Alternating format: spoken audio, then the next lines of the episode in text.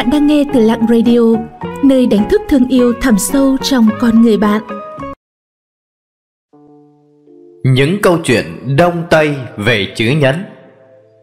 Thần Prometheus trong thần thoại Hy Lạp cổ đại thấy loại người sống khốn khổ bèn trộm lửa của thần Thái Dương Apollo đem cho nhân loại. Thần rớt chói Prometheus trên vách đá dãy núi Caucasus để ông ngày ngày phải chịu nỗi thống khổ, bị gió thổi nắng thiêu, bị chim ưng mổ mắt ăn lá gan. Ngày hôm sau, lá gan lại mọc ra và ông lại nhấn chịu nỗi thống khổ như thế. Sau mấy nghìn năm, người anh hùng Heracles đã bắn chết chim ưng, giải cứu Prometheus. Sử gia tư mã thiên nói, con người ai cũng phải chết, có cái chết nặng như núi thái sơn có cái chết nhẹ tựa lông hồng. Vì để hoàn thành di nguyện của phụ thân, sau khi bị cung hình ở trong ngục tù, ông đã hoàn thành trước tác vĩ đại sử ký, lưu lại cho người đời. Thực ra, nhẫn là một loại hàm dưỡng, có ý nghĩa vô cùng rộng lớn. Bình thường, người ta cho rằng nhẫn là nhẫn chịu. Đây chỉ là một phương diện, nhẫn còn rất nhiều hàm nghĩa như nhẫn nại chịu khổ, chịu thiệt, nhận thức, tiếp nhận, kiên trì, tiết thủ, trách nhiệm, thành tựu, cao quý mà không kiêu căng, công lớn mà không tự phụ, hiền tài mà khiêm hạ, cương trực mà nhấn nại, trọng nhẫn có trả cương nhu tương thế, nghĩ vì người khác. Người ta thường nói, phía trên chữ nhấn có một lưỡi dao, cũng không phải như cách hiểu thông thường là trong tâm cắm một lưới dao mà cũng không làm gì, mà là dùng cái tâm ở lưới dao để hóa giải mâu thuẫn, tức nhẫn hóa sự sự lâm nguy mà không sợ, quyết đoán nắm bắt thời cơ, tránh nhuệ khí đối phương, dùng trí tuệ hóa giải, tránh xúc đột trực diện, giảm thiểu những tổn hao và tổn thất không cần thiết, dùng biện pháp lợi ích của người khác mà thiện hóa để giải quyết mâu thuẫn. Nhẫn không phải là ấm ức trong lòng, che giấu tức giận.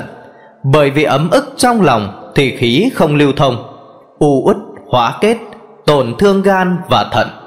Tổn thương gan thì dễ cáu giận, tổn thương thận thì trí tuệ tối tăm.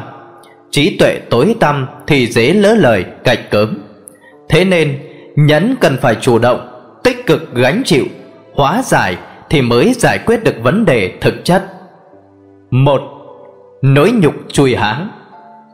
tô thức, thời bắc tống đã từng nói, thất phu bị nhục, rút kiếm đứng dậy, vươn mình chiến đấu. Đây không phải là dũng cảm thực sự. Người dũng cảm thực sự là khi đột nhiên đối diện với sự xâm phạm, cũng không tranh đấu với đối phương, dùng thái độ nhẫn nhường để hóa giải mâu thuẫn, để đối phó có đường lui cho dù gặp phải sự hạ nhục vô cớ, thì cũng có thể bình thản xử trí, thong dong đối đái hàn tín, thao lược quân sự và mưu trí dụng binh trác việt được các nhà quân sự các đời sau kính ngưỡng và tôn sùng, cái tâm đại nhấn của hàn tín. Khai quốc công thần nhà tây hán khiến mọi người càng kính phục. Thời trẻ hàn tín thích đeo trường kiếm. Một hôm khi ông đang đi trên phố chợ, Thì một người trẻ tuổi hạ nhục ông trước đám đông rằng, Người thân thể cao lớn, Thích mang đào đeo kiếm, Thực ra trong nội tâm lại rất nhát gan. Nếu người thực sự không sợ chết, Thì hãy lấy kiếm ra đâm ta đi. Nếu người sợ chết, Thì hãy chui của háng của ta. Sau khi quan sát kỹ người thanh niên đó, Hàn tín bèn cúi người chui qua háng anh ta. Mọi người trên phố đều cười diếu hàn tín cho rằng ông ta nhát gan. Sau này hàn tín trở thành đại tướng quân của lưu bang, ông cho triệu người thanh niên đã hạ nhục mình năm xưa đến, đồng thời nói với mọi người rằng, đây là một tráng sĩ. Năm xưa khi hạ nhục ta ta đã có thể giết chết anh ta. Nhưng giết chết anh ta mà không có danh nghĩa gì. Thế nên ta đã nhấn lại thế nên mới có thành tựu ngày hôm nay. Người thanh niên đó xin được tha thứ. Hàn Tín tha tội cho anh ta, Còn phong cho anh ta một chức quan nhỏ. Nhẫn nhường thường không phải là yếu nhược cúi đầu thuần phục người khác. Nhẫn nhường là tránh những phiền nhiễu không cần thiết, Khiến hai người có thể chung sống hòa thuận, Hiện hiện tấm lòng rộng lớn của người có lòng nhẫn. Hai, Nếm mật nằm gai. Câu thành ngữ nếm mật nằm gai, Ai ai cũng biết. Ý nói là ngủ chiếu cỏ Nếm mật đắng. Mấy chục năm, ngày nào cũng như thế này. Đó là nói về Việt vương cầu tiến. Sau khi chiến bại, Trong suốt mấy chục năm, Ngày nào ông cũng kiên trì nếm mật đắng trước mỗi bữa cơm. Chữ nhấn ở đây là một loại kiên trì, Là một loại trách nhiệm. Năm 498 trước công nguyên, Ngô Vương Hạp Lư dẫn quân tấn công nước Việt.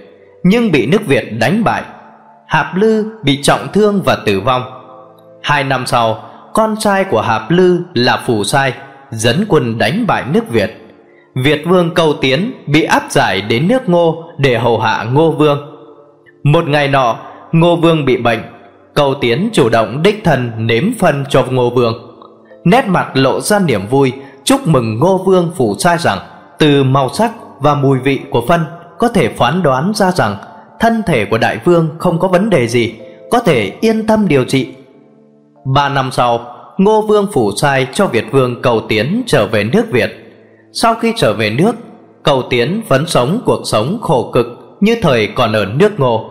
Thậm chí càng cần kiệm hơn nữa Yêu thương bách tính Vỗ về bá quan Huấn luyện binh sĩ. Cầu Tiến treo túi mật đắng Ở bên chỗ ngồi Lúc ngồi hoặc lúc nằm Đều chăm chú nhìn túi mật đắng. Khi ăn cơm, đều trước tiên nếm mật đắng. Sau khi Việt Vương Cầu Tiến mưu tính hoạch định 22 năm, cuối cùng đã bình định được nước ngô và được tôn làm bá chủ, đồng thời đem những vùng đất mà nước ngô đã chiếm được trả lại cho các nước, sở, tống, lỗ, cổ, kim, đông, tây, những người thành tựu đại nghiệp đều có ý chí vượt trên người thường, có tín nhiệm vững vàng như bàn thạch. Ba, tô vũ chăm dê.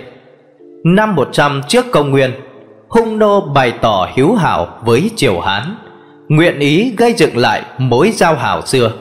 Hán vũ đế sai tô vũ dẫn hơn một trăm người đi sứ hung nô để đáp tả thiền vu, vua của hung nô. Khi nhóm tô vũ chuẩn bị quay trở về triều hán thì gặp phải nội loạn của hung nô. Nhóm tô vũ bị hung nô bắt giữ, yêu cầu tô vũ và mọi người phải quy thuận hung nô.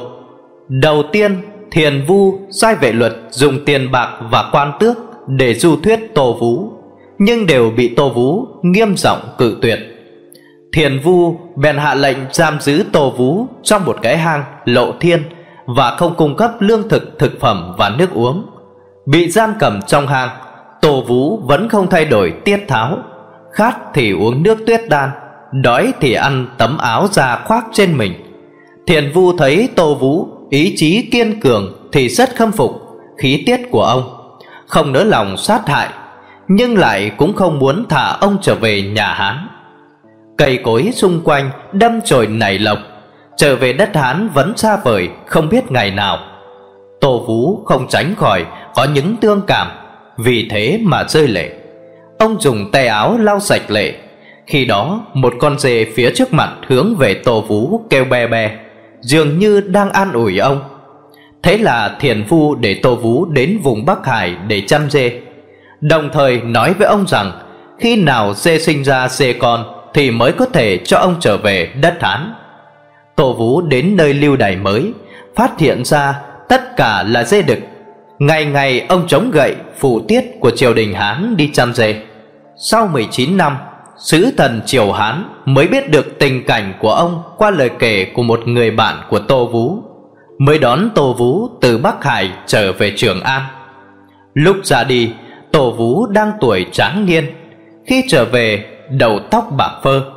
Khi tô vũ đi sứ hung nô, ông đã từng làm bài thơ lưu biệt vợ rằng, hành dịch tại chiến trường tường kiến vị hiếu kỳ, sinh đương phục lai quy, từ đương trường tương tư, tạm dịch, viễn trinh nơi chiến trường, Chẳng biết ngày tái ngộ, Sống sẽ quay trở về, Chết mãi còn nhớ thương. Người xưa coi những người vì lợi ích Mà phản bội quốc quân Làm miêu nghịch, Coi những kẻ sợ chết mà vứt bỏ khí tiết, Nghĩa khí là làm loạn. Cái nhấn của Tô Vũ là lòng trung thành với nhà Hán. Nhấn nhịn, chịu cực, chịu khổ Kiên trì giữ vững chính nghĩa và tiết tháo. Không động lòng bởi tiền tài và quan tước. Đồng đi xuân đến, hoa nở hoa tàn Mái đầu xanh đã bạc phơ Mà vẫn không thay đổi khí tiết. Xin cảm ơn các bạn đã theo dõi và lắng nghe. Các bạn thấy nội dung của chủ đề hôm nay như thế nào ạ? Hãy comment bên dưới để chúng mình rút kinh nghiệm cho tập sau tốt hơn nha những lời khuyên và đóng góp của các bạn sẽ giúp Lặng Radio không ngừng hoàn thiện và phát triển. Để tiếp tục cùng Lặng Radio lan tỏa ý nghĩa cuộc sống, những điều tốt đẹp, các bạn hãy chia sẻ tới bạn bè và người thân của mình cùng theo dõi nhé. Bạn cũng đừng quên đăng ký kênh và ấn vào hình quả chuông bên cạnh để nhận những thông báo cho bài viết tiếp theo. Xin chào và hẹn gặp lại!